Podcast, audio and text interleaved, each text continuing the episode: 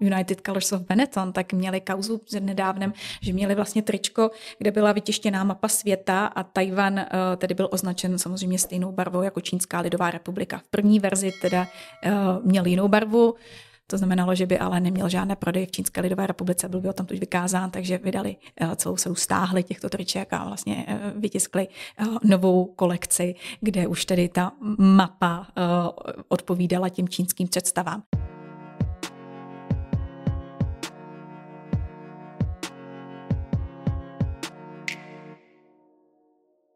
Dnešním hostem podcastu Světový je paní Denisa Hilbertová ze semináře čínských studií Filozofické fakulty Masarykovy univerzity v Brně. Vítám vás. Dobrý den, děkuji za pozvání. Já taky děkuji, že jste přišla, protože nás dneska čeká téma čínsko-tajvanských vztahů, a postavení těchto obou zemí vlastně v mezinárodním poli.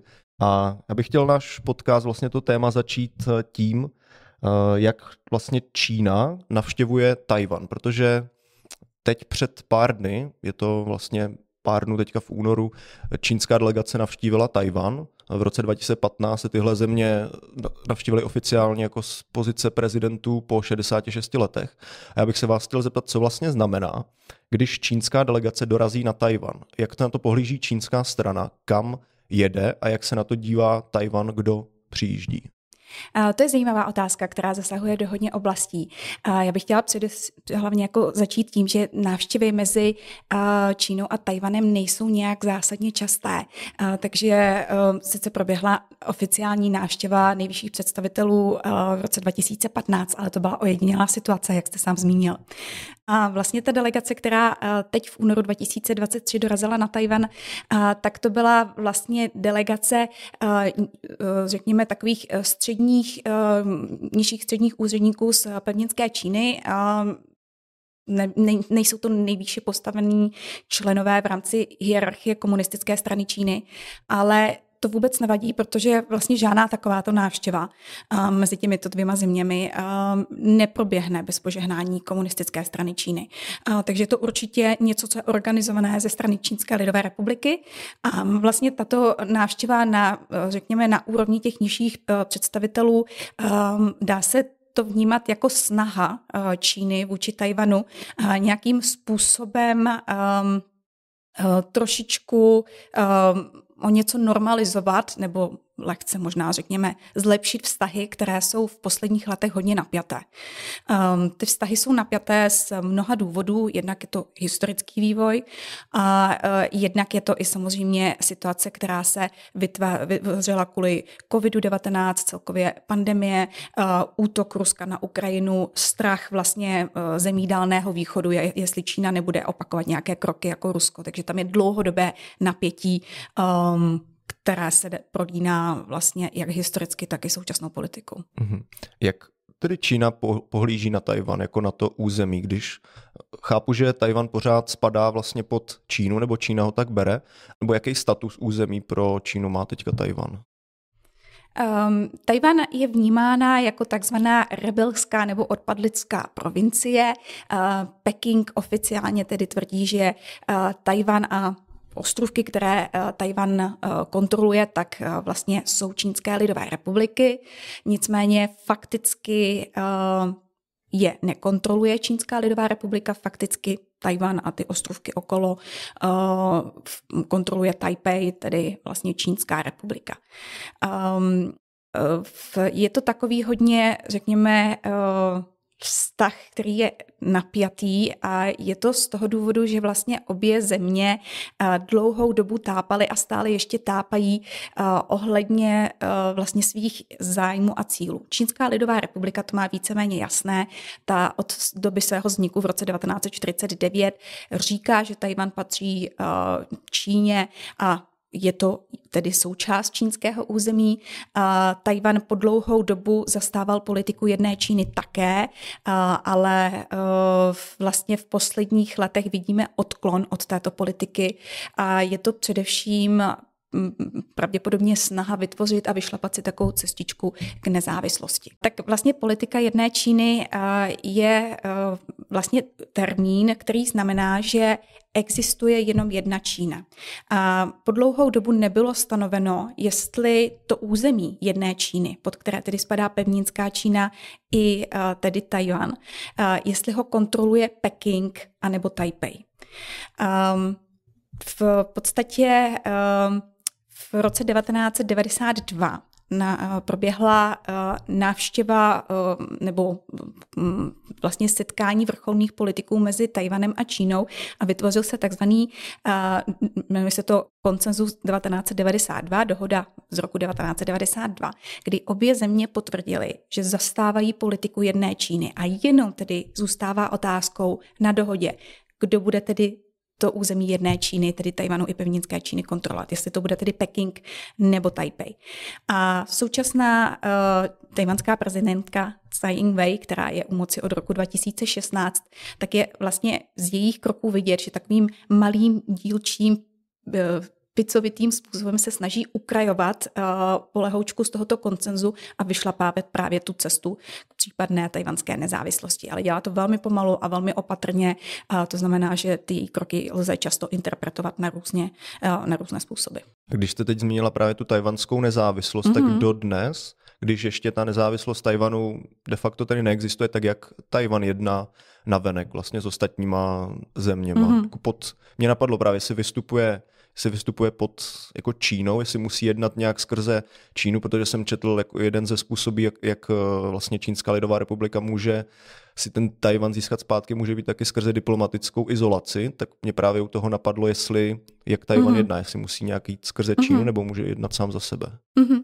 Já možná, než začnu odpovídat přímo na tu vaši otázku, tak bych zaběhla malinko do minulosti, aby tam vlastně mm-hmm. bylo jasné, o co se jedná.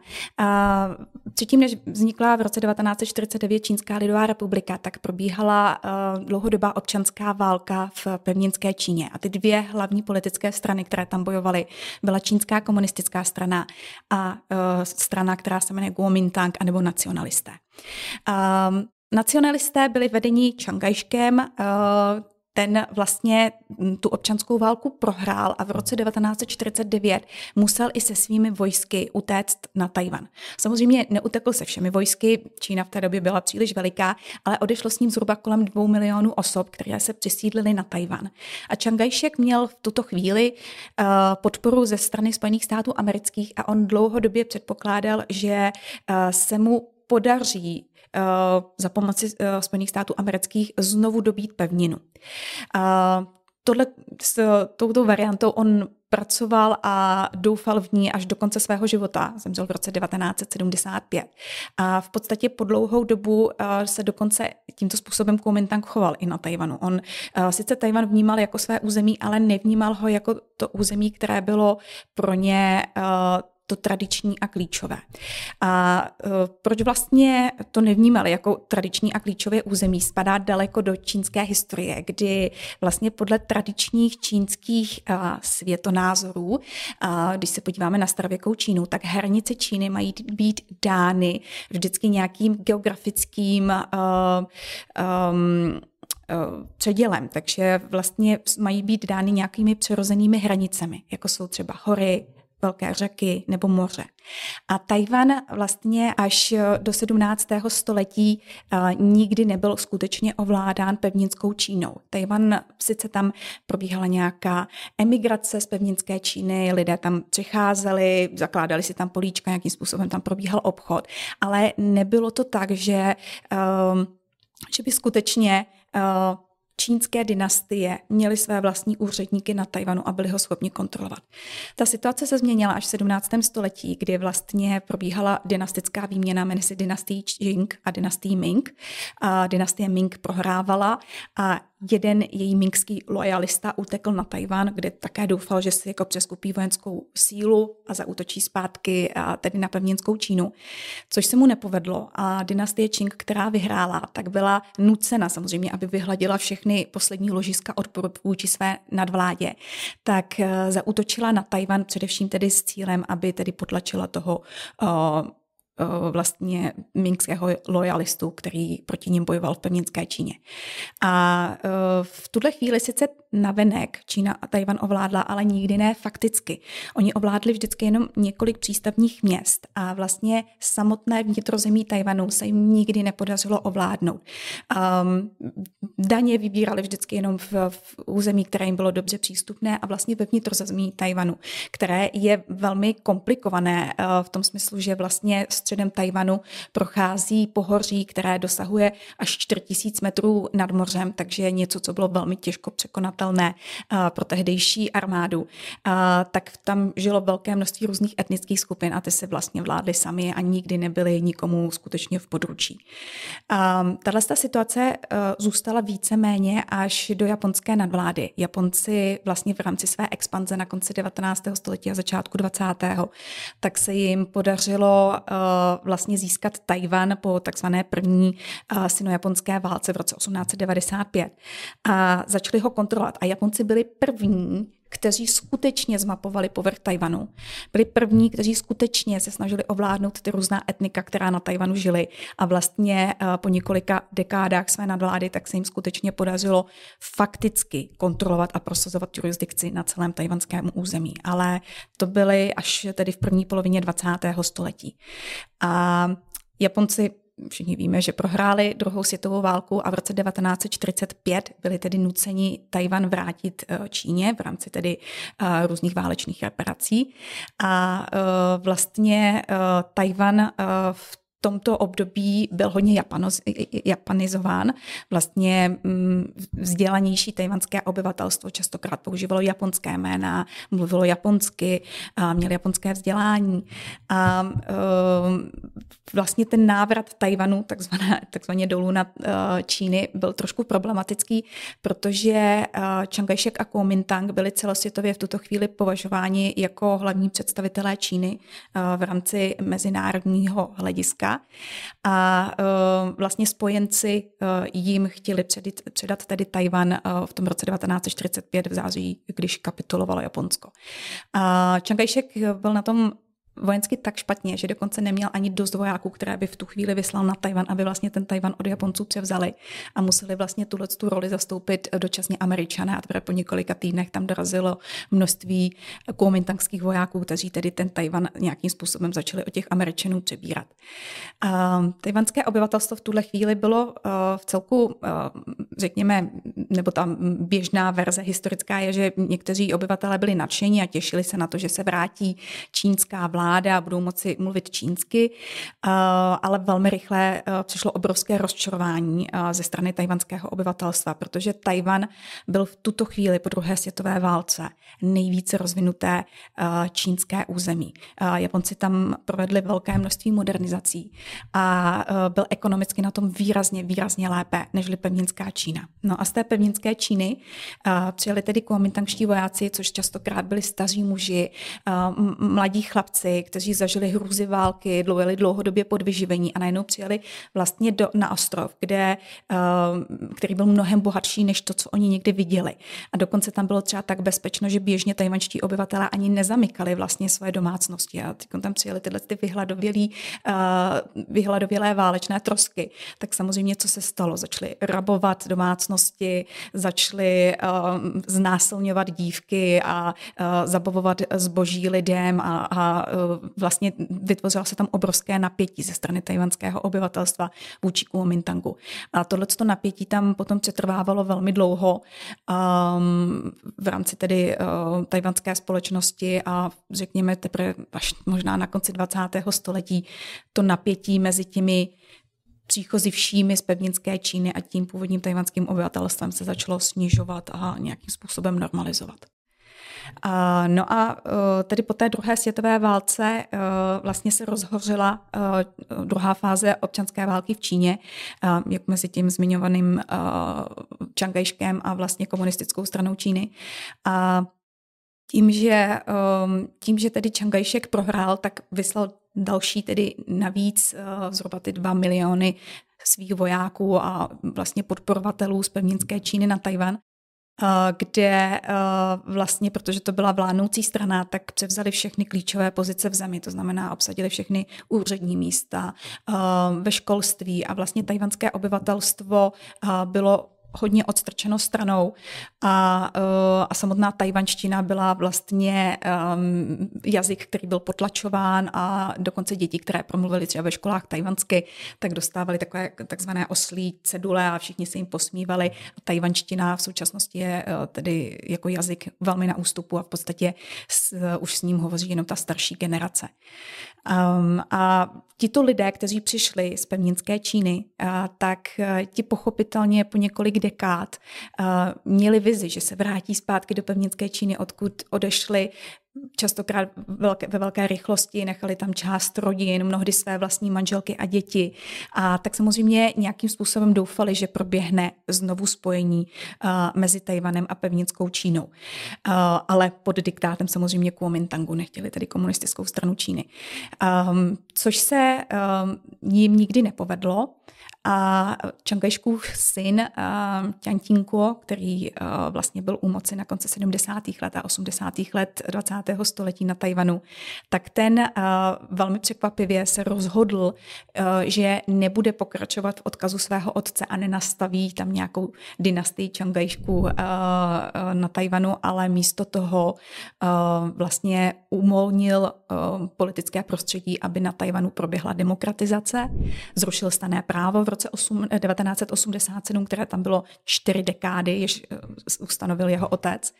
A eh, vlastně v roce 1996 proběhly na Tajvanu první plné diplomatické, eh, pardon, demokratické prezidentské volby. Takže vlastně Tajvan měl takovou komplikovanou a zajímavou cestu k demokratizaci, kdy skutečně přešel z tvrdého autoritářství eh, na mm, jednu z nejvíce takových flexibilních demokracií světa. Častokrát se pro Tajvan teď používá termín, že je to vlastně hyperdemokracie. A ehm, kdežto v, v pevninské Číně um, ta situace vypadala tak, že se v roce 1949 eh, dostala tedy, byla vyhlášena Čínská ledová republika, u moci byl Mao Tse-tung a ten od začátku své vlády tedy eh, vyhlašoval, že eh, Tajvan bude znovu připojen jako všechny ostatní čínská, tradiční čínská území. A, a v podstatě v, v téhle rétorice komunistická strana Číny nikdy neměla nějaké neschody nebo že by se to měnilo v rámci čínských prezidentů. Tam jako drží jednotnou linii hmm. po celou dobu. A právě komunistická strana Číny má ona jako nějakou Eh, oficiální stranickou strategii, jak získat Tajvan zpátky nebo se s ním sjednotit, jako je to nějaká priorita mm-hmm. pro tu stranu? Mm-hmm. Je to velká priorita, je to zvláště priorita pro současného čínského prezidenta Xi Jinpinga. Uh, v podstatě uh, on opakovaně uh, od té doby, co se dostal k moci v roce 2012, tak se vrací k otázce Tajvanu, vždycky to zmíní na stranických uh, kongresech, uh, že je nutné znovu sjednotit Čínu a že je to tedy otázka, která je pro Čínu skutečně významná. A um, vlastně uh, tam je důvody, proč Čína chce Tajvan, což je asi taková jako jedna z takových těch nejklasičtějších otázek, a, tak těch důvodů je hodně. Jsou tam jednak tyhle ty historické důvody, kdy Čína si chce skutečně prosadit a, to, že bude ovládat všechny svá tradiční území, ale eh, nesmíme zapomenout, že je to hodně i geopolitická otázka. Tajvanská úžina eh, která odděluje eh, pevninskou Čínu a Tajvan, je vlastně eh, hrozně mělká. Ona v těch oblastech, co se týče, co se týče jako dohloubky, tak má zhruba 60 uh, metrů uh, hloubku, což je jako velmi malá. Uh, to znamená, že jakákoliv třeba ponorka, která by tam proplouvala, tak je jako velmi lehce detekovatelná. A tajvanská úžina je zároveň i v celku úzká. Měří nějakých 160 kilometrů v těch nejužších místech. To znamená, že je otázka skutečně jako několika sekund na to, aby, sekund, aby stíhačky přeletěly tedy tajvanskou úžinu. A je to věc, která Čínu um, pochopitelně v rámci geopolitické bezpečnosti straší. Uh, další důležitý bod, který je tam zapotřebí zmínit, je to, že um, uh, tajvanskou úžinou prochází nemalá část světového námořního obchodu a e, kromě toho pevninská Čína má nedostatek základních surovin, jako je ropa a zemní plyn. A vlastně kolem Tajvanu, nad Tajvanem je východočínské moře, pod Tajvanem je jihočínské moře a obě tyhle moře skrývají velká naleziště ropy a zemního plynu. Čína už v těchto lokalitách těží, byť mnohdy nelegálně, ale ta těžba už tam probíhá, přestože nejsou ukončeny teritoriální spory. A samozřejmě v případě, že by ovládli Tajvan, tak by se jim rozšířila jejich i speciální ekonomická zóna, která je vždycky přidělována v rámci námořního práva, takže by se jim měli by větší nárok právě na tyto základní, zásadní ložiska a kontrolu námořního obchodu a taky rybolov. Rybolov jako zásadní zdroj potravy pro Čínu.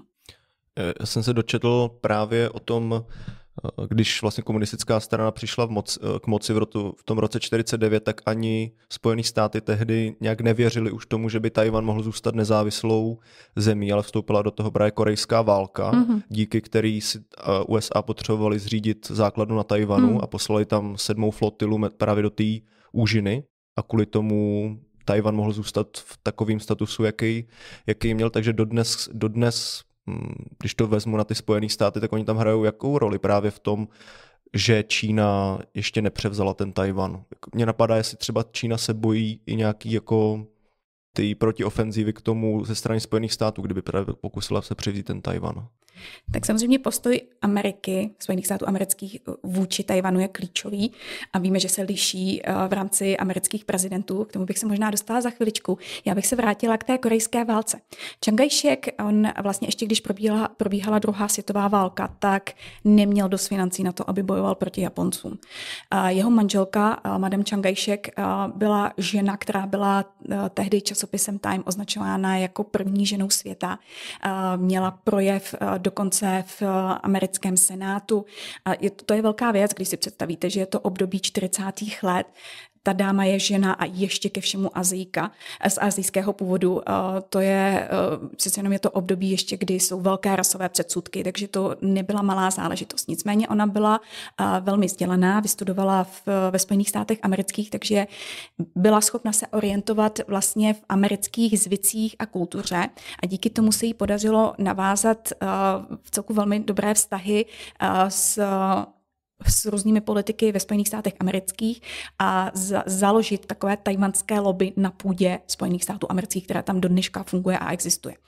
A e, díky její e, intervenci a vlastně Spojené státy začaly velmi intenzivně přispívat e, na e, Čankojškovou válku proti Japonsku. A e, přestože Čangajšek dlouhodobě se projevoval jako neúplně e, zdatný strateg a vojevůdce, a zároveň um, vlastně um, doufali, že po skončení druhé světové války tak tedy si budou mít svého spojence na území Číny, kterého si tam vlastně nějakým způsobem uh, vypěstovali a uh, pomohli mu tedy získat zpátky to území. Čangajšek uh, sám byl strašně zklamán, když se američané rozhodli použít uh, vlastně atomové zbraně na Hirošimu a Nagasaki, protože on si představoval, že um, američané budou dobývat Čínu ostrůvek po ostrovku, jako to vypadalo vlastně ve válce v eh, Tichomoří a že tímto způsobem mu pomůžou kousek po kousku dobít vlastně čínské území na komunistech. Um, to tím, že ale vlastně američané použili tedy atomové zbraně, tak tahle varianta padla. Japonsko tedy eh, vyhlásilo eh, kapitulaci a eh, najednou to zůstalo na Čangajškovi, ať si nějakým způsobem poradí s tou vlastně čínskou komunistickou hrozbou v Číně. Um, ale ta hrozba to je něco, co je jako častokrát definováno jako, že bylo jako jasné, že komunisté vyhrají, ale vůbec tomu tak není. Čangajšek dostával finanční pomoc jak ze Spojených států amerických, sovětských, tak dokonce i od Stalina. Stalin sám, sovětský svaz sám nevěřil tomu, že by čínští komunisté měli dostatek síly a potenciálu hmm. na to, aby ovládli vlastně celé čínské území.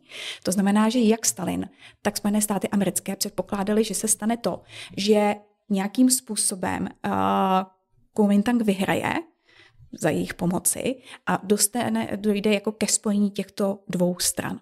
Ono totiž častokrát Kuomintang tím, že teď je na Tajvanu a Tajvan je demokratický, tak bývá jako prezentován jako taková demokratická strana, ale tehdy to tak vůbec nebylo. Chiang Kai-shek sám vlastně uh, studoval a byl ve 20. letech v Sovětském svazu svého vlastního jediného biologického syna vyslal studovat do Sovětského svazu a ten tam pobýval velmi dlouho. A, eh, a vlastně, když odcházel ze Sovětského svazu zpátky do Číny a nějakým způsobem se dostal moci v rámci Kuomintangu, tak vlastně veškerou tu strukturu a hierarchii Kuomintangu tak postavil podle sovětského vzoru, takže um, bylo to tvrdé autoritářství a Chiang Kai-shek uh, se domníval, že uh, jenom jeden muž může vládnout Číně a on samozřejmě byl ten muž, který měl vládnout Číně. Mm-hmm. No ten Kuomintang, když jsem On je vlastně teďka menšinovou stranou, řekněme, na Tajvanu, teda pokud jsem se díval, no menšinovou stranou aspoň zastoupenou v tom... Eh, Opozitní nějak... bych to teď nazvala. Dobře, takže takhle opozi, opo, opoziční stranu, protože tam vznikla ta demokratická strana, která tam má většinu, byť ten tajvanský vlastně systém zákonodárný, výkonný a těch dalších mocí je trošku složitější, než jsme třeba zvyklí my. A zároveň řekli jsme říkali, že je to ta nacionalistická strana. A ono to zní tak, eh, tak různě, tak já bych právě se chtěl u tohohle zastavit. Jaká byla politika toho Kuomintangu, mm-hmm. co vlastně pod jejím vedením znamenalo to autoritářství? Mm-hmm. No, Kuomintang, nebo nacionalisté, byli založeny Sun Yat-senem. Sun Yat-sen je muž, který vlastně uh, byl velký revoluční, uh, revoluční postavou a hodně se podílel na svržení dynastie Qing. Uh, a vlastně byl to první prozatímní prezident nově ustanovené Čínské republiky v roce 1912. Byl to muž, který byl všeobecně respektován skrze v podstatě celé čínské politické spektrum a do dneška zůstává respektovanou osobou. Takže když přijedete na Tajvan a nebo do pevninské Číny, tak v obou zemích uvidíte uh, um, sochy, které mu vzdávají hold a uh, je v podstatě považován za takového otce národa. A on měl filozofii, která se jmenovala Tři principy lidu a tato filozofie se vlastně jí základy nacházejí jak v ústavě Čínské lidové republiky, tak i ale v ústavě Tajvanu. Opravdu jako obě ty uh, strany na něj navazují. A uh, vlastně jedna z těch uh, základních principů Sunyacena, a tak byl nacionalismus. Nicméně nacionalismus ne toho charakteru, jak to známe třeba uh, z, um, ze 30. let z Německa nebo nějaké takové ty evropské nacionální státy, ale uh, um, Sun Yat-sen studoval uh, nějaký čas v Americe a hodně cestoval a vlastně měl představu takového amerického nacionalismu. A tím, že žil vlastně na konci 19. století a počátku 20. tak to bylo období, kdy byla jako velká uh, migrace z, z Evropy do Spojených států amerických. A teď přicházely že různé, uh, různá etnika, různé národnosti z Evropy. A všichni přijeli do Ameriky a nesli si tu svoji národnost, svůj jazyk. Bylo to jedno doba Italové, Němci, Maďaři. A, a nesli si své zvyky, ale všichni byli v té Americe zatím, že tam šli za tím americkým snem, za, tý, za tou touhou po lepším životě. A tohle tu verzi nacionalismu chtěl přenést do Číny. To znamená, že uh, vlastně Čína uh, je obrovská země uh, s obrovským počtem obyvatel a obrovským počtem etnik i náboženství a bylo tedy zapotřebí nějakým způsobem je sjednotit. Nechtěl brát tedy jednotlivým etnikům jejich jazyk a jejich kulturu a jejich zvyky, ale chtěl v nich vybudit nacionalismus, který by spočíval v tom, že budou společně budovat tu jednu, jednu velkolepou Čínu, která by byla schopna uh, nějakým způsobem konkurovat Spojeným státům americkým a měla by ten sjednocující prvek, což je ta hrdost na čínský národ. A bylo by jedno, jakého etnika vlastně ta, ta daná osoba je. A když přišla právě komunistická strana Číny k moci mm-hmm. a věřím, že, nebo věřím, aspoň mi si to představit, že oni taky chtěli jako vel, tu velkou Čínu, tak v čem by byly takový vlastně zásadní rozdíly mezi tím, jak to zamýšlel Kuomintang a mm-hmm. potom Mao Tse-tung, jak chtěl pozvihnout tu Čínu, udělat s ní tu moderní supervelmoc? No tak ten základ spočíval v tom, že samozřejmě komunisté věřili, že jenom čínská komunistická strana je ta strana, která může vést Čínu k lepší budoucnosti. Uh, Komintang si to samozřejmě myslel také, ale uh, přeci jenom byl ovlivněn tedy jinými myšlenkami, nežli uh, klasická uh, komunistická strana, která že jo, vycházela uh, z marxismu, leninismu a uh, částečně stalinismu. Um, a vlastně ten největší rozdíl byl tedy v tom, že Kuomintang v žádném případě nechtěl nějakým způsobem reorganizovat společnost a zrušit třídní rozdíly. Um, naopak, Kuomintang stavěl svoji uh, voličskou základnu na velkých městech a právě té bohatší skupině obyvatelstva, uh, kdežto komunisté jako všude jinde ve světě, uh, tak i v Číně samozřejmě cílili na to, že uh, vymažou třídní rozdíly. Hm. A respektuje dneska komunistická strana Číny právě Kuomintang na Tajvanu? No tak nerespektuje. Kdyby ho respektovala, tak by se nesnažila to území ovládnout. Uh, ne, považuje, protože oficiálně vlastně tím, že v roce 1949 Chiang Kai-shek utekl uh, na Tajvan spolu se svými vojáky, tak, um, tak ale uh, byla přerušena ta občanská válka v Číně, ale vlastně nikdy nebyla ukončena. Nikdy nebylo uzavřeno nějaké příměří uh, nebo mír podepsán. Neoficiálně vlastně ta válka, občanská válka, běží dodnes, byť tedy boje fakticky neprobíhají. Mhm. Mě to zaujalo v tom setkání v roce 2015 mezi těmi prezidenty, kdy jeden přišel v červený kravatě reprezentující tu komunistickou stranu, ten druhý v modrý kravatě reprezentující právě ten Kuomintang a to setkání proběhlo by, byť tak symbolicky, tak mě právě napadlo, že jestli aspoň v těchto momentech třeba skrze ty společné snahy o to sjednocení, třeba tam může, mohlo dojít právě k nějakému respektu k té druhé straně, tak právě proto jsem se na to jen chtěl zeptat. To bych nenazvala způsobem. úplně respekt, já bych to nazvala pragmatismus z obou stran, mm-hmm. kdy eh, pevnická Čína má celou řadu způsobů a nástrojů, jak se snaží dostat Tajvan zpátky do svého područí a eh, zase Tajvan se snaží vytvářet celou řadu inovativních nástrojů, jak nějakým způsobem si prošlapat svoji cestičku na slunci. Vlastně to setkání v roce 2015 proběhlo mezi čínským prezidentem Xi Jinpingem, který je stále ještě u moci, a tajvanským prezidentem Ma, který byl eh, dlouhodobě eh, vlastně takovým iniciátorem eh, výrazně nadstandardních tajvansko-čínských vztahů, což v mnoha ohledech stálo jeho stranu Kuomintang následné volby, protože v roce 2014 se snažil prezident Ma na Tajvanu prosadit celou řadu různých obchodních dohod, které by výrazně navýšily tu obchodní bilanci mezi pevninskou Čínou a Tajvanem. Což samo o sobě by Tajvancům asi tak zásadně nevadilo. Co jim vadilo, bylo ale to, že velká většina jednání o obsahu těchto dohod probíhaly za zavřenými dveřmi a vlastně obyvatelé nevěděli ve skutečnosti, co bylo podepsáno. A tohle to vyústilo ve velké hnutí, kterému se říká slunečnicové hnutí Sunflower Movement, kdy došlo dokonce k obsazení vlastně tajvanského parlamentu, což je takzvaný, říká se tomu zákonodárný UN.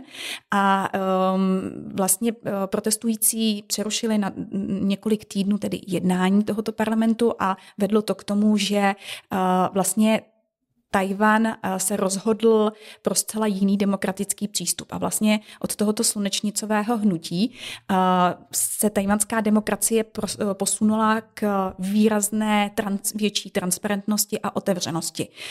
Založila velké množství různých iniciativ, ať už občanských iniciativ, anebo technologických iniciativ k tomu, aby občané byli mnohem lépe informováni o tom, jaká jednání probíhají a co je obsahem různých třeba vládních dohod a smluv.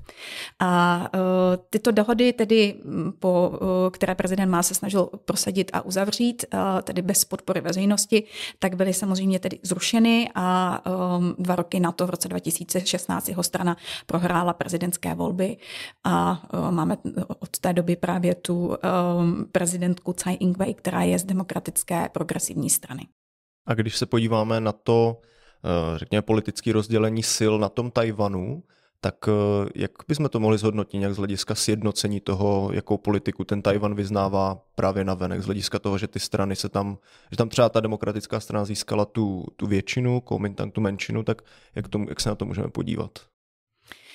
No, uh ty volby uh, vlastně jako, jednou vyhraje Kuomintang, jednou vyhraje uh, DPP, ta demokratická progresivní mm-hmm. strana. Uh, to, že teď momentálně uh, DPP ovládá nejvyšší post uh, v zemi, tedy uh, mají pozici prezidenta, tak to ale vůbec neznamená, že jako tuhle tu pozici se udrží a že ta situace takhle bude nadále. Uh, naopak jako třeba v těch lokálních uh, volbách uh, v, v posledních, uh, na tom byl lépe Kuomintang. Um, takže ta situace se tam vždycky prolíná a přelíná. A um, v podstatě uh, obě strany teď uh, momentálně mají velmi podobnou politiku vůči pevninské Číně. Uh, v minulosti to bylo dáno tak, že Kuomintang jelikož Kuomintang měl základ z těch lidí, kteří přišli z pevninské Číny v roce 1949, tak byl častokrát mnohem více pro znovu spojení s pevninskou Čínou. Ale tahle ta generace postupně eh, vymírá a vlastně děti těchto lidí nebo vnuci těchto lidí, kteří přišli z pevninské Číny, už nemají vazby na pevninskou Čínu. Jim už, už nějakou pratetičku z, z pevninské Číny znají jenom z nějaké vybledlé fotografie. A, a vlastně DPP, a to byla tedy strana, která se vyformovala v 80. letech 20 století jako tedy první výrazná opoziční strana, tak ta dlouhou dobu měla takovou uh, nálepku toho, že se snaží o um, nezávislost Tajvanu, ale uh, to byla v podstatě jenom nálepka, protože z politického hlediska si DPP velmi dobře uvědomovalo, že to není schopno prosadit na politické úrovni ve smyslu z toho, že můžou něco vyhlásit, ale nebudou schopni to obhájit vojensky ani na mezinárodním poli. Uh, takže um, vlastně uh, ta situace postupem let um, se přehoupla do toho, že uh, obě strany teď nějakým způsobem prosazují, že zapotřebí uh, spolupráce s pevninskou Čínou, protože třeba Tajvan je jeden z velkých investorů v pevninské Číně a vlastně největší počet zahraničních tajvanských investic jde do pevninské Číny. Uh, na druhou stranu, uh, na druhou stranu současná generace tajvanského obyvatelstva se čím dál více odklání od pevninské Číny. Už rozhodně nechce znovu připojení a je jedno, jakého jsou původu. A obzvláště situace, která proběhla v Hongkongu v posledních letech a znovu připojení Hongkongu pevninské Číně, tak je utvrdilo o tom, že taková ta deklarovaná verze jedna země, dva systémy, který, kterým se Peking krát ohání, tak v žádném případě by na Tajvanu neprobíhala jinak než Hongkongu a nechtějí přijít o vlastně ty výhody a ty demokratické návyky, které si docela intenzivně v posledních letech bodují. Tajvanci jsou velmi aktivní v lokální politice. Je to vidět e, i na malých, drobných lokálních volbách nebo celostátních volbách. To množství těch občanských aktivit a jakým způsobem ty komunity tam žijí, to je něco, co třeba tady v Čechách vůbec nevídáme. A uh, lidé um, skutečně se snaží uh, angažovat od těch nejmenších věcí, jako je společný úklid odpadu někde při řece, která uh, protéká jich čtvrtí až po jako velké otázky, kdy skutečně jsou schopni uh, dělat velké uh, sbírky na přistavení křídla nemocnice, když tam v nějakém, nějakém městě třeba chybí nebo něco podobného. Skutečně ta občanská aktivita je tam mnohem hlubší a tím pádem je to vidět i na tom, že Tajvanci mají jednu z nejvyšších volebních účastí v rámci demokratického světa. Mm-hmm. My jsme zmínili ty způsoby, jakými Čína se může snažit ten Tajvan získat zpět. A jaký by to byly? Protože mm-hmm. oni se vyvíjí od nějakých jako vojenských pokusů, potom skrze ty diplomatické pokusy, nebo myslím, že Čína právě v posledních letech taky spíš prosazuje tu nějakou nenásilnou cestu skrze, skrze dialogy, skrze rozhovory, tak jak se vyvíjely tyhle pokusy mm-hmm. Číny získat Tajvan? No tak od těch vojenských pokusů, když půjdeme ještě do té mm, poloviny, druhé poloviny 20. století, tak uh, ty pokusy um, Vlastně jeden z důvodů, proč komunisté hned nezautočili na Tajvan uh, v roce 1949 nebo 1950, jako zautočili na Tibet, uh, tak bylo z jednoduchého důvodu. Oni neměli dostatek letadel ani lodí na to, aby překonali tajvanskou úžinu. Uh, v podstatě všechny lodě a všechny letadla sebral tehdy Kuomintang, který byl na útěku a vlastně komunistická strana na tom v pevninské Číně byla velmi špatně, co se týče ekonomického hlediska. Kuomintang zbalil dokonce i vlastně většinu císařských sbírek, které tam byly nazbírané za celá staletí čínských dynastií, takže pokud se chcete podívat jako na skutečně jako ty původní artefakty z čínských dynastií, tak jeďte do Taipeje a ne do Pekingu. A vlastně komunisté neměli dostatek financí na to, aby nějakým způsobem tedy zaútočili na samotný Tajvan. I, i kdyby Tajvan neměl pomoc Spojených států amerických, tak by to nebyli schopni v těch 50. a 60. letech provést.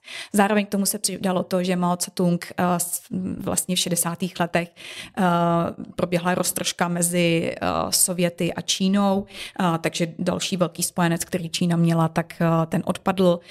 Následně skrze Maovy politiky tak vypukl vlastně v Číně největší hladomor v lidských dějinách během velkého skoku vpřed, během kterého zahynulo zhruba 40 milionů lidí během zhruba asi dvou až tří let. Takže obrovský hladomor, obrovské ztráty na lidských životech a samozřejmě ekonomika tím také strašně trpěla.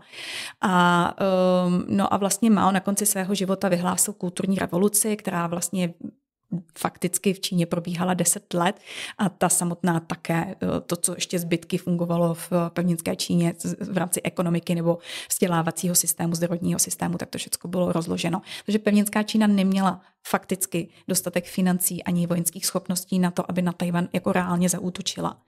A e, situace, e, ekonomická situace Číny se začala lepšit až teprve s e, Deng Xiaopingem, což byl muž, který vlastně se dostal k moci na konci 70. let a vládl v 80. letech v Číně. A on je ten, který vlastně změnil to nastavení Číny v to, co jí známe dnes. Otevřel Čínu zahraničním investicím, a um, vlastně přišel s tou známou definicí socialismu s čínskými rysy, což jinými slovy znamená velmi ve stručnosti, že uh, vlastně Čína kombinuje tržní i plánované hospodářství a uh, přizpůsobila si tedy tu uh, klasickou teorii marxismu na ty čínské poměry. Mm-hmm. A vlastně od těch teprve 80. let se čínská ekonomika začíná zdvihat a zlepšovat. A uh, vlastně teprve, řekněme, až relativně současnosti má Čína dostatečně silnou armádu na to, aby skutečně byla schopná bez problémů vojensky Tajvan obsadit ve velmi krátkou dobu. Xi Jinping, když se dostal k moci v roce 2012, tak jedna z jeho hlavních uh, politických strategií bylo to, že začal masivně investovat do modernizace uh, čínské armády.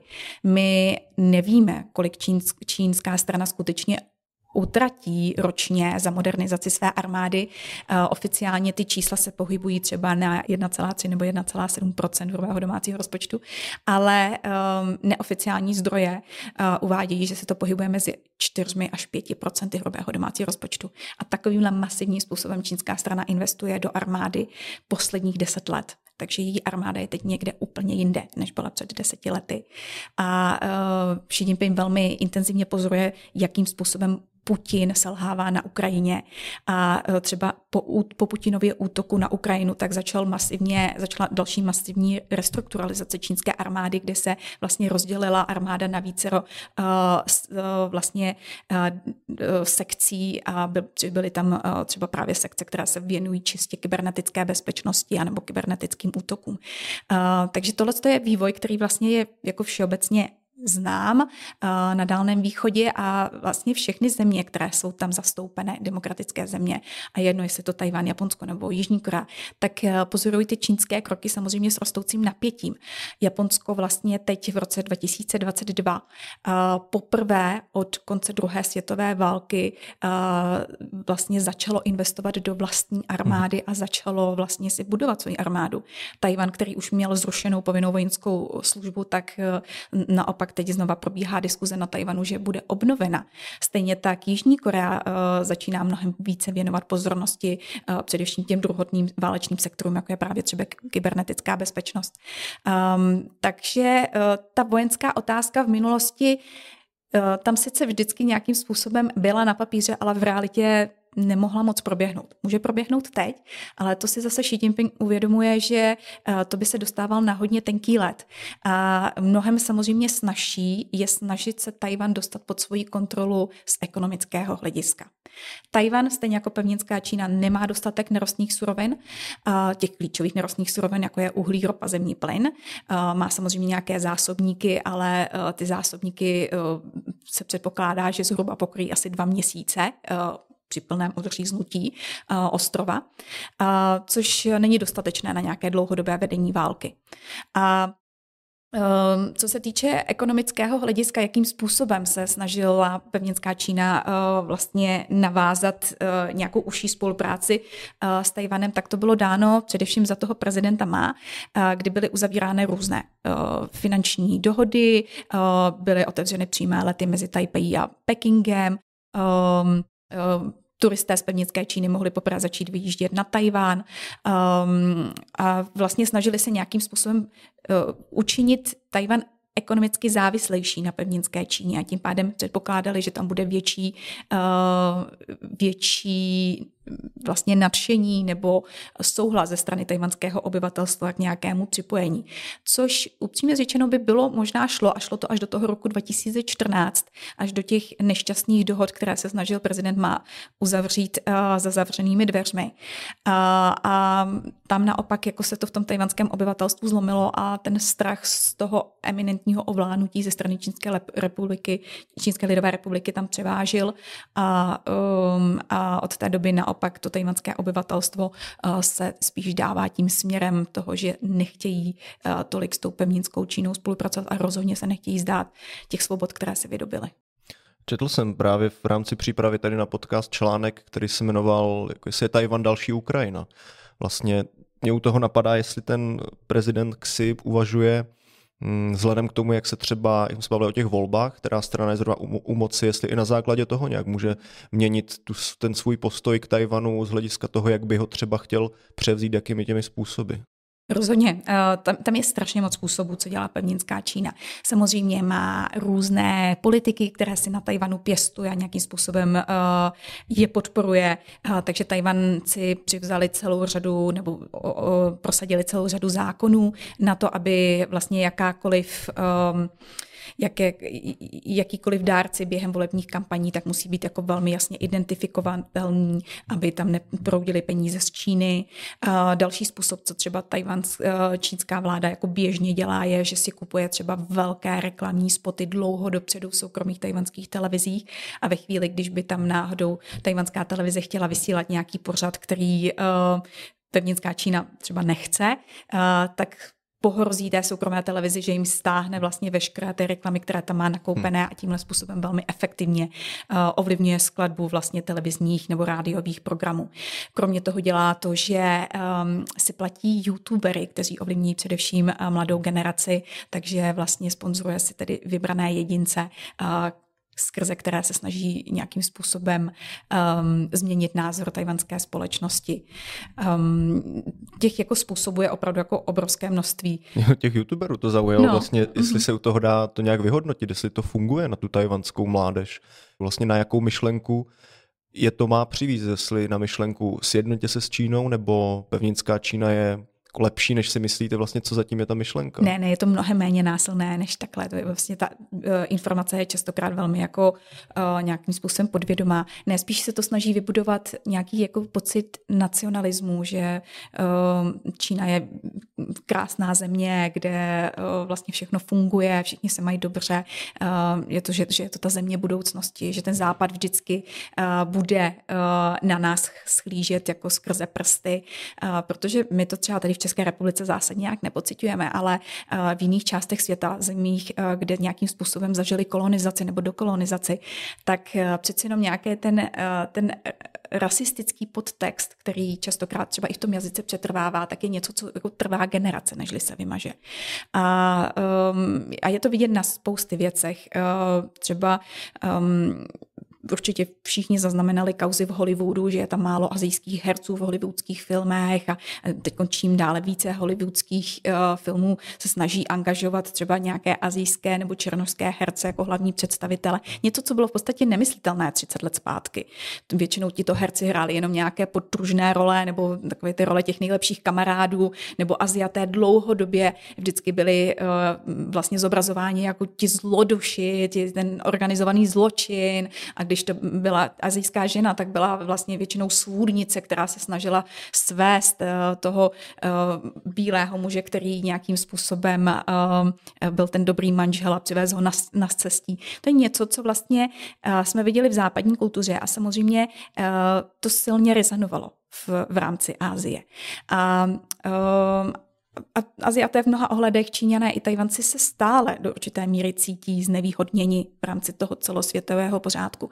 Takže co dělá Čína je, že se snaží napíchnout uh, a nějakým způsobem zdůraznit tyhle ty dlouhé generační pocity, které tam přetrvávají a amplifikovat je a nějakým způsobem uh, vlastně ukázat, s náma to bude jiné. My mm-hmm. budeme ta velmoc. Nám už nikdo nic diktovat nebude tady u ty kultury, protože jsem se zaposlouchal, jsem si uvědomil, že pak přišel Jackie Chan a ten byl takový trošku, trošku výjimka v tomhle, že vlastně v té jako v té západní kultuře, jakože to byl Číňan, který vlastně byl ten jako dobrý v těch mm. filmech, uměl to bojové umění, tak nevím, jestli tohle hraje nějakou roli v tom, jak se Číňani můžou vnímat na, na západě. To ano, ale oni se nechtějí. To, to už je že překonaná věc. To, to, už, to už je že konec 20. století a uh, Aziaté se nechtějí jako identifikovat s tím, že umějí bojová umění a všichni mají nějaké tradiční azijské znalosti, která jako ten západ neovládá, ať už je to bojové umění nebo tradiční čínská medicína. Um, bylo by dobré zmínit u tohoto herce, že Jackie Chan uh, spolupracuje s komunistickým režimem a, a je to vidět třeba i na tom, jak je obsazován vlastně v čínských filmech. To znamená, že uh, uh, jeho jméno na západě je mnohdy eh, vnímáno lépe než třeba u soudobé mladé tajvanské generace. Mm. Protože oni vědí, jaké jsou tam vazby, vědí, že Hollywood eh, častokrát vlastně obsazuje tedy ty azijské herce jenom, aby splnili podmínku, že tam bude určitý počet azijských herců, aby se ten film dostal a promítal na obrovském čínském trhu, který je samozřejmě něco, co nemůžou uh, při uh, vlastně tvorbě svého filmu přehlídnout uh, v rámci tedy ziskovosti filmu. Mm, rozumím, tomu rozumím. Z toho hlediska toho čínského trhu. A tady mě ještě napadlo, když jsme se bavili o těch formách, jakýma Čína může převzít ten Tajvan, a zmínili jsme taky ten Hongkong. Třeba tak, jak by si Čína přála, aby ten Tajvan potom zapadl do jejího režimu, protože třeba ten Hongkong, ten tam má postavení toho zvláštního, zvláštního území. Autonomního regionu. Mhm. Autonomního regionu, tak jak by si Čína mohla přát, aby Tajvan zapadl zpátky po tu velkou Čínu? Uh, tak uh, takhle, uh, komunistická strana Číny, uh, která že ovládá Čínu, takže můžeme v podstatě mluvit za celou Čínskou, Čínskou lidovou republiku, tak jako není nikdy detailní ve svých vysvětleních, jak by si představovala, že něco bude fungovat. Její hmm. prohlášení jsou vždycky velmi vágní a různě eh, a je možné je interpretovat skutečně různými způsoby. A to platí ovšem. Když se podíváme na veškeré vlastně hlavní ideologie, se kterými přišli poslední či, eh, tři čínští prezidenti, ať už to byl Jiang Zemin, který představil tři reprezentanty, reprezentanty, a, nebo Chutintel, který po něm následoval a představil harmonickou společnost a, a, a vlastně systém vědeckého pokroku, anebo současný prezident Xi Jinping, který vlastně představil takzvaný čínský sen. Tak to jsou všechno ideologie, které oficiálně jsou zaneseny do ústavy Čínské lidové republiky. Ale ta jejich interpretace uh, je skutečně uh, zásadně odlišná. A nejenom eh, v tu chvíli, kdy ta ideologie je vydána, ale i z průběhu času vlastně eh, se to mění ta rétorika eh, čínské komunistické strany Číny. Takže aby jsme byli jako přesní, Čínská lidová republika nikdy nepřišla s tím. Představujeme si, že Tajvan bude připojen tímhle a tímhle způsobem a vláda bude probíhat tímto a tímto způsobem a bude to fungovat z ekonomického hlediska takhle takhle. To nikdy s tím nepřišli. S čím oni přicházejí je opět velmi vágní jedna země, dva systémy, což znamená, že bude existovat jedna Čína, ale vlastně bude tam nějaké území, ať už je to Hongkong nebo Makau nebo, nebo Tajvan, které si s nějakým způsobem může spravovat určité aspekty své vlády sami. Ale jak ukázal teď případ Hongkongu, tak to je skutečně jenom na papíře. Um, um, Peking nedodržuje vlastně uh, ani zásady a věci, které slíbil uh, v dohodě s Velkou Británií při předání Hongkongu v roce 1997, takže porušil dokonce i mezinárodní právo, které jsem eh, si podepsal. A tím pádem um, vlastně by to bylo pro Tajvan, kdyby na toto přistoupili, jak podepsat biankošek a dát Eh, Pekingu úplně volnou ruku. Eh, může se to obrátit úplně jakýmkoliv způsobem. Mohlo by to fungovat jenom tak, že třeba ku příkladu Tajvan by neměl svoji um, vlastně uh, diplomaci a třeba armádu, ale mohlo by se to obrátit tak, že, a to je velmi pravděpodobné, že by všichni politici byli předvybráni Pekingem, tak jak to vypadá teď v Hongkongu. Uh, co se týče osnov ve školách, tak by všechno také bylo schvalováno uh, Pekingem. A stejně tak třeba i jenom výběr knih, které jsou vlastně uh, v knihovnách k dispozici v Hongkongu, tak také vlastně prochází oficiálním seznamem eh, ze strany Pekingu. Jsou zakázány většina občanských spolků, jsou zakázány všechny studentské spolky, prostě naprostá, eh, naprostá zničení nějaké, um, nějakého pocitu komunity Hongkongčanů a vlastně té občanské společnosti, která tam byla. Mm-hmm. A dá se velmi dobře předpokládat, že to samé by bylo na Tajvanu, možná ještě horší. Napadla mi právě ta otázka té předvídatelnosti Číny, když jsme se bavili o tom, jak si buduje tu armádu a země kolem musí pozorovat tu Čínu, co dělá a budovat si třeba ty vlastní armády taky, protože nemůže předvídat, jak se Čína zachová ve vztahu k jednotlivým zemím. Takže tohle taky s tím vlastně souvisí, že ta Čína je taková vágní a potom se jako neví, co vlastně od ní očekávat. Je to taková jako zajímavá pozice, kterou si tu Čína, eh, ta Čína buduje. A ještě když jste zmínila ty to porušování třeba těch mezinárodních smluv z hlediska toho Hongkongu, tak mě by zajímalo, jak se Čína staví právě k zemím, který začnou si s Tajvanem udržovat nějaký vztahy, čímž vlastně můžou porušit nějakou politiku jedné Číny, tak jaká je taková typická reakce Číny těmhle zemím? No ono je to totiž vždycky naopak. Uh, ono to není, že by najednou nějaká země si navázala vztahy s Tajvanem, ale je to naopak. Uh, protože vlastně v tom roce 1912 vznikla Čínská republika, tato Čínská republika, tam jsme měli toho prezidenta Sun Yat-sena, následně se vlastně eh, ho vystřídal Chiang Kai-shek u moci. A, vlastně, když eh, když nacionalisté prohráli občanskou válku a stáhli se na Tajvan, tak ta Čínská republika byla přenesena na Tajvan. Takže oficiálně další název pro Tajvan je Čínská republika. A tím, že Chiang Kai-shek byl za druhé světové války uznáván jako hlavní představitel vlastně Číny, tak tato um, pozice a tato funkce mu zůstala až do 70. let 20. století. V roce 1949 sice byla vyhlášena Čínská lidová republika, ale byla přijata do OSN až v roce 1972 takže dosti pozdě vlastně. 23 let jim trvalo, než získali své křeslo, uh, získali své křeslo v OSN. A uh, tehdy to bylo tedy, uh, Tajvan to křeslo ztratil a teprve v tuhle tu chvíli máme to, že země začínají oficiálně navazovat plné diplomatické vztahy s pevninskou Čínou. Uh, Nemluvím o, o vlastně socialistickém bloku během 50. a 60. let. Tam je samozřejmě jasné, že, že socialistické země si mezi sebou navázaly vztahy a vznik Čínské lidové republiky uznali, ale myslím vlastně zbytek světa. A třeba plné diplomatické vztahy si Čínská lidová republika navázala s USA až v roce 1979 takže relativně pozdě od svého vzniku. A um, Čínské lidové republice trvalo skutečně hodně dlouho, než se jí podařilo dostat do všech těch základních struktur mezinárodních vztahů. Až v roce teprve 2001 byla přijata do světe, Světové obchodnické organizace. A vlastně uh, probíhá to tak, že v, ještě v 60. 70. let naprostá většina světa uznávala Tajvan a nebyla tam žádná diskuze o tom, že Tajvan je představitelem vlastně celé Číny ale s tím, jak vlastně američané samozřejmě tohle to zlomili a začali navazovat vztahy na konci 70. let eh, s, s pevninskou Čínou, tak následovala celá řada dalších jiných zemí. Některé to udělali čistě z ekonomického důvodu a některé země si pevninská, Číně, pevninská Čína čistě jednoduše skrze dekády koupila. A, tak eh, třeba Tajván za posledních sedm let ztratil sedm diplomatických spojenců a v současnosti má vlastně navázáno plných, eh, jako plné diplomatické vztahy s pouhými 16 zeměmi světa. A má sice ve světě nějakých 113 diplomatických misí, ale ty mise jsou častokrát takového polooficiálního charakteru. A, ehm, a vlastně eh, to kupování těch bývalých tajvanských diplomatických spojenců ze strany Čínské ledové republiky probíhalo různými způsoby.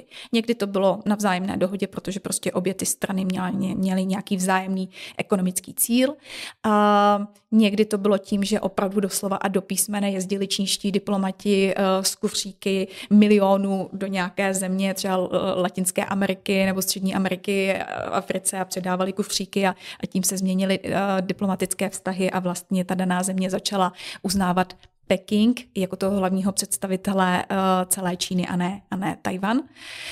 A um, No a někdy to probíhalo i tím, že prostě Čína dlouhodobě začala investovat do té země um, budování infrastruktury, uh, budování školství, sportovišť a, a vlastně nějakým způsobem si přitáhla uh, to lokální obyvatelstvo dané země na svoji stranu a vlastně následovala i tím pádem ta politická změna.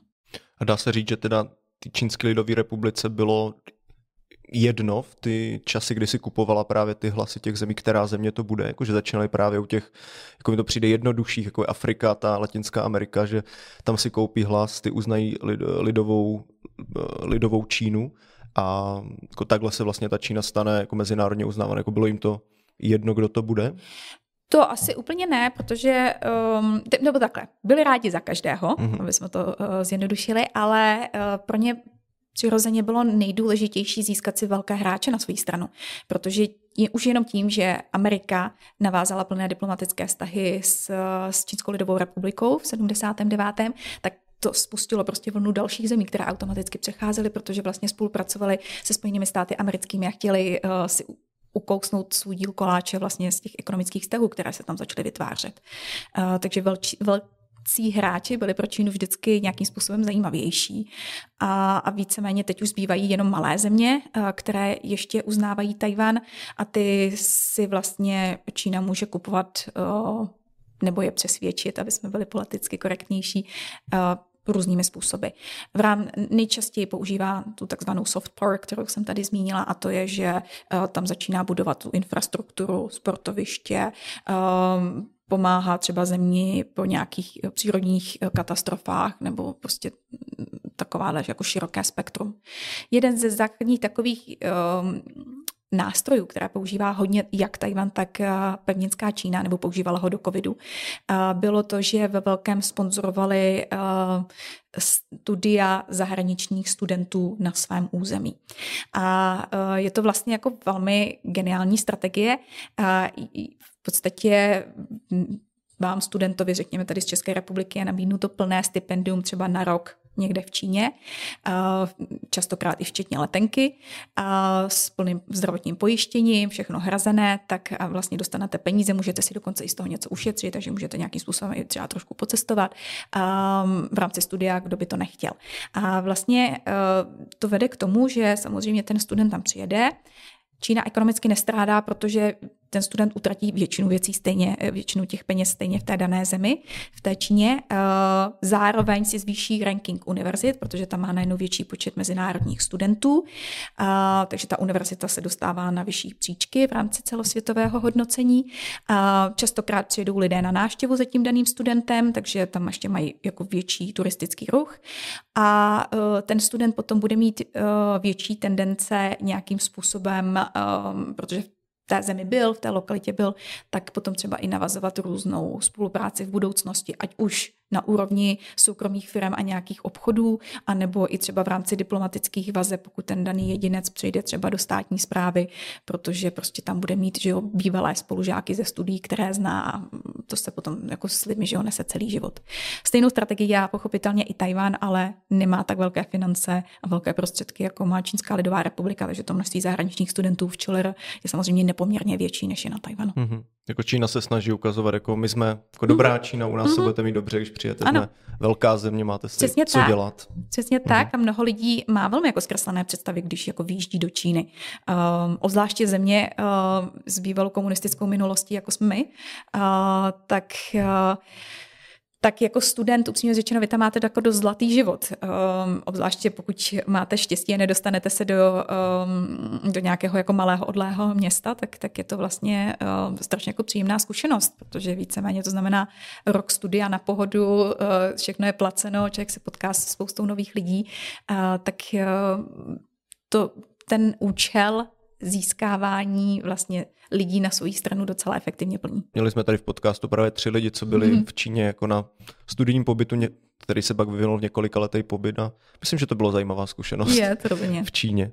A chtěl bych se teď zeptat právě na Českou republiku a Čínu, protože to je téma, který se u nás posledním desetiletím hodně vyvíjí ohledně vztahu České republiky Číně. Víme, že Česká republika zastává politiku jedné Číny, zároveň se ozývají v Česku i hlasy, který právě nadnáší téma porušování lidských práv, který často při kontaktu s Čínou zaznívá. K tomu bych se možná taky pak ještě otočil, ale hm, jak to říct, je pro Čínu nebo, nebo pro Česko jako výhodnější udržovat si vztahy právě s Čínou a na ten Tajvan jako nějak nebo ho nezmiňovat, nebo, nebo i se pokoušet navazovat ten vztah s tím Tajvanem a jak to potom ovlivní právě tu pozici Česka ve vztahu k Číně? Tak eh, to je otázka, která opět jako hodně komplexní. Záleží navazování vztahu v jakých jako oblastech, jestli se myslíme čistě jako politického charakteru, ale nebo myslíme potom, že jo, následné ekonomické vztahy, které jsou na to navázány. Um, co je pro Českou republiku výhodnější? Já bych spíš řekla, že co mě vadí na české politice je, že nemáme jako dlouhodobou strategii mm-hmm. vůči Číně ani vůči Tajvanu a mění se to s přicházejícími politickými stranami nebo jedinci, kteří se dostanou k moci. A to je něco, co jako nám jednoznačně škodí. Um, a, a v sklodí nám to na kteroukoliv stranu. Ať už na stranu, že bychom si přiklonili eh, více na větší spolupráci s Tajvanem, anebo na větší spolupráci s Čínskou lidovou republikou. A jako hodně nám ubližuje i to, že vlastně nejsme jednotní v rámci eh, Evropské unie. Um, Tajvan eh, a eh, vlastně Česká republika začala navazovat vztahy už eh, za prezidenta Václava Havla. Ty vztahy tam po dlouhou dobu byly velmi nadstandardní, protože Václav Havel se dlouhodobě vlastně vyjadřoval v, ve prospěch nezávislosti Tajvanu a, a dokonce i vlastně navštívil Tajvan v, v rámci své soukromé cesty. Takže ten byl vnímán po dlouhou dobu velmi pozitivně a je důležité zmínit, že Tajvan Tajvanci už vlastně v 90. letech a z kraje 2000 vytvořili um, uh, celou řadu vlastně ekonomických aktivit uh, tady v České republice a momentálně na území České republiky uh, vlastně vytvořili zhruba asi 25 tisíc pracovních míst. To není málo ve srovnání s tím, co tady vytvořila Čínská lidová republika i přes všechny velkolepé slivy, uh, když byl tady na návštěvě uh, prezident Xi Jinping a setkával se s prezidentem Milošem Zemanem. Um, tak uh, v, zároveň Tajvan uh, dlouhodobě uh, se snaží s Českou republikou spolupracovat v rámci třeba studentských výměn a jaké kulturních výměn. Um, a vlastně tím pádem ty vztahy fungují mnohem přirozeněji v rámci česko-tajvanských uh, nějakých aktivit, než takových těch ze zhora vykonstruovaných aktivit, které měly vzniknout mezi eh, Českou republikou a Čínskou lidovou republikou. Eh, samozřejmě obchod s Čínskou lidovou republikou nemůžeme jakýmkoliv způsobem dát stranou nebo ho pominout, je to samozřejmě majoritní, obrovský, ale, um, ale v realitě mnohem přirozeněji a samostatně vznikají ty vztahy mezi Tajvanem a, eh, a Českou republikou než Tajvanem a Čínskou lidovou republikou. No se tak zdálo, jako by ta Čína to vlastně dělala, aby to vlastně vůbec, vůbec existovaly ty aktivity, aby to bylo jako tak na oko, že jako máme, jak jste říkala, ty vykonstruované aktivity, jinak jako pro Tajvan to vlastně může být důležitý z hlediska toho, jak bude na to mezinárodním poli působit. Že tam může mít to jiný, jiný, nebo lepší postavení díky tomu právě, že ty aktivity se mezi těma dvěma zeměmi skuteční, jako Českem a tím Tajvanem, jestli se to takhle dá říct. No, lepší mezinárodní postavení. Tajvan je jako skutečně v prekární situaci. Tajvan nemá křeslo v OSN, nemá ani místo pozorovatele uh, ve Světové obchodnické organizaci, uh, pardon, nemá ani místo uh, pozorovatele ve Světové zdravotnické organizaci. Takže ta jeho situace je skutečně komplikovaná a, um, a jakékoliv jakoby dobré nebo lepší vztahy s jakoukoliv zemí je něco, co je pro Tajvan teď velmi důležité a klíčové a snaží se na tom pracovat a rozvíjet to. Klasickým příkladem může být třeba uh, litevsko-tajvanské vztahy, uh, kdy um, je to vidět krásně i jenom na těch diplomatických zastoupení, které vlastně Tajvan má různě po světě. Uh, na, já jsem zmínila, že má 16 plných diplomatických misí, ale vlastně celkových jako diplomatických misí po světě má 113 a naprostá většina zemí, včetně České republiky, tak eh, vlastně tajvanské zastoupení na našem území, eh, tak eh, oficiálně to není samozřejmě ambasáda, ale nazývá se to u nás tajpejská hospodářská a kulturní kancelář. Um, když to třeba země jako Litva v, v minulém roce přešla k tomu, že už přestala chodit kolem uh, horké kaše a uh, vypustili Tchajpejská a dali tam jméno Tajvanská, uh, kdy už to mnohem více tedy referuje k tomu území. Je to, vypadá to na první pohled jako malý krok, ale je to v celku zásadní krok v tom smyslu, že ehm, jeden ze způsobů právě, který jsme eh, nestačili zmínit předtím, jak Čínská lidová republika se snaží ovládnout Tajvan, je zbavit ho té vlastní identity. Takže třeba tlačí na letecké společnosti, že nemůžou používat eh, název Tajvan, ale musí to být čínská Taipei, ehm, aby prostě jednoznačně identifikovali, že to území patří jim. Je to krásně vidět i na různých mapách, kdy eh, celá řada eh, společností ehm, třeba United Colors of Benetton, tak měli kauzu před nedávnem, že měli vlastně tričko, kde byla vytištěná mapa světa a Tajvan uh, tedy byl označen samozřejmě stejnou barvou jako Čínská lidová republika. V první verzi teda uh, měl jinou barvu, to znamenalo, že by ale neměl žádné prodej v Čínské lidové republice, byl by tam tuž vykázán, takže vydali eh, celou se stáhli těchto triček a vlastně eh, vytiskli eh, novou kolekci, kde už tedy ta mapa odpovídala těm čínským představám. A ehm, v podstatě, jak se říká, dějiny píšou vítězové. A tohle to může trvat a bude trvat samozřejmě ještě celou řadu dekád, ale skrze generace bude-li Čína velmi intenzivně pracovat na tom, na, tém, na té představě, že že Tajvan je součástí Číny a e, pokud by Tajvan nebyl úspěšný v nějakém e, samostatné vystupování, tak vlastně lidé to začnou přijímat jako fakt a nějakým způsobem nebudou tu situaci spochybňovat a prostě to tak bude. Takže e, Čína pracuje na získávání Tajvanu nejenom v rámci vojenských hrozeb nebo nějakých ekonomických vazeb a nebo práci na tajvanském obyvatelstvu, ale vlastně ona potřebuje nějakým způsobem ovlivnit i názor celosvětové veřejnosti, aby všichni všichni řekli, no tak jo, no tak si Čína Peking obsadil Tajvan, teď, jako, teď jim to patří, teď to všichni víme, že jim to patří. A tímhle způsobem pak bude menší tlak ze strany veřejnosti, aby případně se nějak v tomhle tom, uh, konfliktu angažoval. Mm-hmm. Tohle všechno samozřejmě jako čistě teoretické, mm-hmm. že se to odehraje. Mě u těch tajvanských problémů vlastně na závěr podcastu ještě napadá eh, otázka vzhledem k tomu, že Tajvan je méně, rozlohou méně méně než polovina České republiky, zároveň tam žije víc než 23 milionů lidí. A zmínila jste taky, že vlastně uprostřed Tajvanu jsou ty hory. A tak jestli může mít Tajvan i z tohle hlediska problémy, z hlediska populačního růstu, že by zkrátka těm lidem na Tajvanu začalo docházet místo, jestli se i tohle může stát, nebo se to pozoruje třeba z hlediska populačního růstu. Mm-hmm.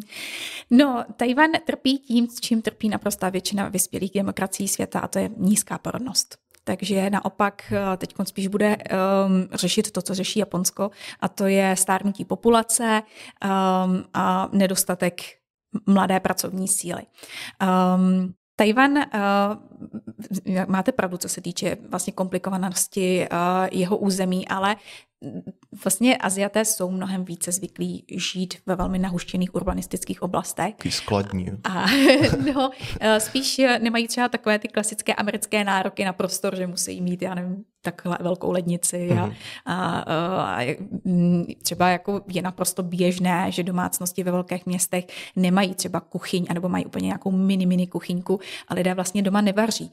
A to ušetří hodně prostoru v domácnosti, ale zároveň to umožňuje uh, nějaký uh, větší ekonomický pohyb, protože všichni tím pádem se stravují na ulici nebo v restauracích a máme tedy tady prostor pro to, aby vlastně byli snídaňová místa, obědová místa, místa na večeři, potom ještě máme noční trhy a, a je to v mnoha ohledech výrazně praktičtější, protože každá ta restaurace vaří vždycky jenom několik pokrmů, má vždycky čerstvé suroviny, protože vaří jenom těch pár pokrmů, umí to skutečně dobře, častokrát jsou to malé rodinné podniky a zároveň to vytváří uh, samozřejmě uh, zaměstnanost v rámci tedy uh, vlastně azijské společnosti a, a vlastně nějakou takovou jako větší fluktuaci peněz. Šetří to i náklady na třeba odpady menší počet plastů, protože samozřejmě ty restaurace to kupují častokrát ve větších baleních a rovnou už se to berou od nějakých farmářů nebo, nebo uh, dodavatelů. Uh, takže celkově je to takový tak jako výhodné nastavení a to je něco, na co my tady jako v Evropě nejsme zvyklí. Já si myslím, jako, že česká domácnost, která by neměla mít kuchyň, tak by se cítila, uh, že jí něco zásadně chybí. Ale když nemáte kuchyň, tak samozřejmě si ušetříte hodně prostoru v bytech a to potom vede k tomu, že i nároky na velikost bytů jsou výrazně nižší v Ázii, než jsou uh, tady u nás. Mm-hmm. Tak jo, tak uh, necháme se ještě dalším vývojem čínsko-tajvanských vztahů překvapit, jak to vlastně dopadne z hlediska toho, že Čína není úplně předvídatelná v tomhle. A já vám děkuji za čas, který jste se nás udělala, že se nás přišla navštívit, popovídat nám o právě těchto vztazích, takže ještě jednou díky a díky i divákům, posluchačům, že jste si nás poslechli a nasledanou.